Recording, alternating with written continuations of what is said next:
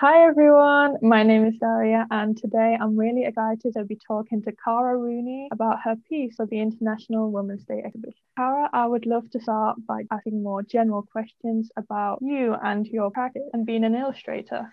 Hello everyone, I'm Rooney and I'm an illustrator and plaything maker and I'm based in Dundee in Scotland. I really like to make interactive illustrations and books and for children as well as toys as well that encourage them to build a fascination for nature and to have greater empathy for all the creatures living on our planet. I graduated in June 2020 during lockdown and since I've just been doing workshops with children and also art therapy workshops online as well. Kind of what I do.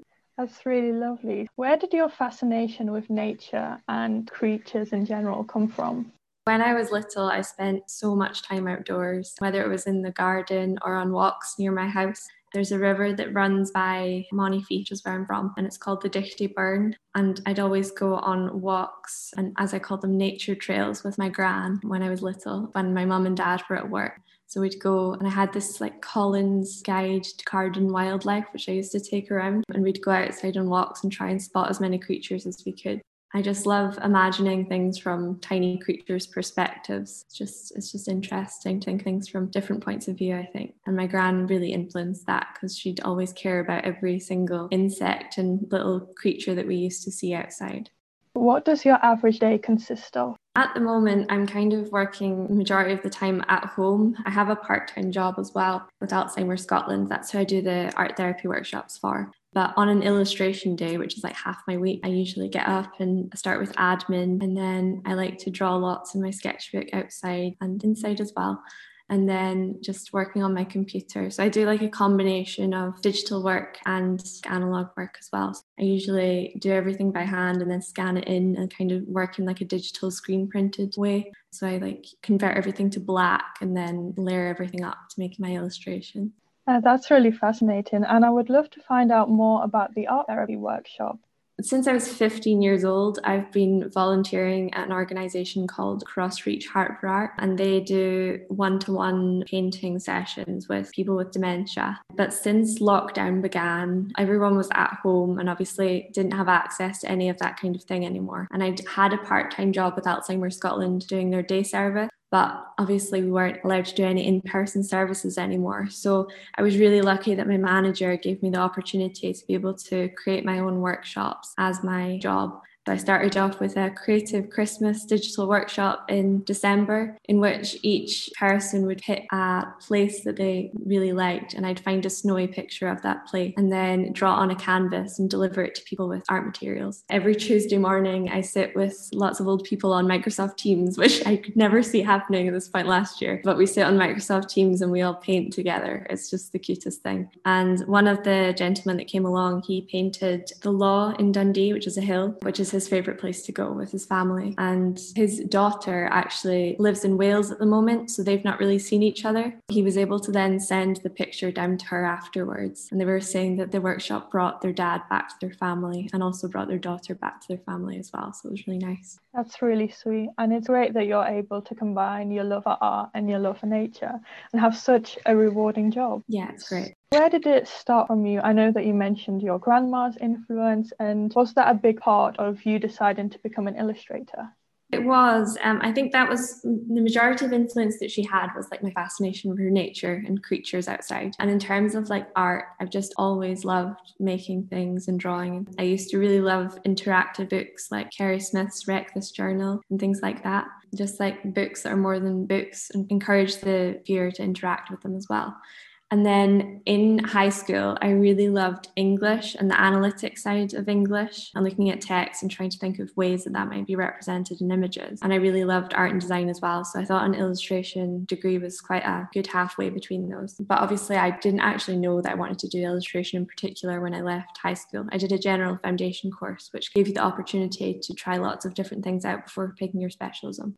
Great. And what about being a plaything maker? How did that come about? In my second year of university, I learned that my mum was pregnant with twins. which was obviously very late and quite a surprise for the family. So when they were born, I just I had an interest in making toys because the majority of the toys that they were given as presents were all cheap plastic, horrible things, and very like sexist as well. There wasn't really any unisex toys.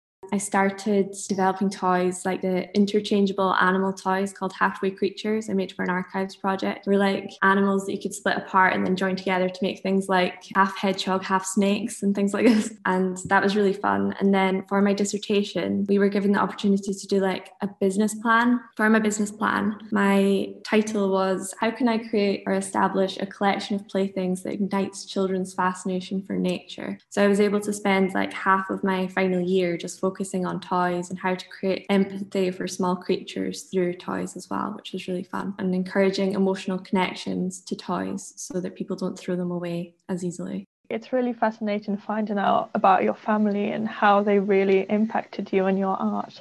Overall, what does your art mean to you on a personal level? I really want to create something playful that encourages people to take a look at the world on a closer level and just kind of slow down as well capturing the sense of playfulness in the world is quite a light-hearted way to overcome all the bad parts of the world as well. And I just really want to bring a little bit of happiness into everyone's life, which I hope it does. Just for my like my little brother and sister as well, like they're now three, and just like the sense of that childlike curiosity that they have and questioning everything about the world. I just want to capture that as well and encourage people to maintain that sense of playfulness in their lives. Moving on to the International Women's Day exhibition, what was your first reaction when the carousel reached out to you? I was very pleased that they wanted to invite me along. It's always lovely to be reached out for that kind of thing. And the exhibition sounded amazing. It was such a lovely way to celebrate International Women's Day by like highlighting like a particular woman that's inspired you. I love risograph printing as well. So I was really excited to be given the opportunity to create one of those. Was this your first experience with risograph printing? So we had a Riso printer in university and I would use it to create posters for fundraising events and things. My flatmate and one of my closest friends, she is really into risograph printing and she's actually just got her own one. So I know a lot about it through her as well. She's just set up her new studio in the Highlands. It's the first Riso print studio up there. So that's really exciting. I know a lot about it through her, but I'd only really made posters and they weren't that consistent with my current style as well. I hadn't really made any in my final year because everything kind of turned digital. It was really nice to be given the opportunity to make something that's like real and tactile. I really love that about the print process. And then you mentioned that your grandma was your influence behind your piece. When you received the prompt, did you know, yes, I wanted to depict her and her influence on me? I thought about a few different people, like artists and musicians and things, but I just I think the influence that my gran had was really special. She has had quite a difficult life and she's always just so happy and just so empathetic towards everyone, which I think is lovely. And she's always really inspired me. So I wanted to create something that was about her. That's really amazing. And I love that you were able to have the chance to do that. What has been the most rewarding part when producing your piece? I think receiving the prints today was amazing. I love everyone's prints and being able to like read about everyone's stories about the women that inspired them as well. I love that like everything's online at the moment and it's so nice to have something that's actually in front of you and tactile and real, which you really miss. So that's amazing. I wish I could have gone down to the exhibition in real life, but hopefully we'll manage to get down before it ends. Fingers crossed. I really hope you see it. It's absolutely amazing and just being able to actually see it all come together was great. Yeah. And on the other hand, what has been the most challenging aspect? I haven't gotten fully used to putting the separations together for riso printing. So I spent quite a bit of time doing that. And I always do things in quite a messy way digitally. I don't know how I manage it, but it takes so long.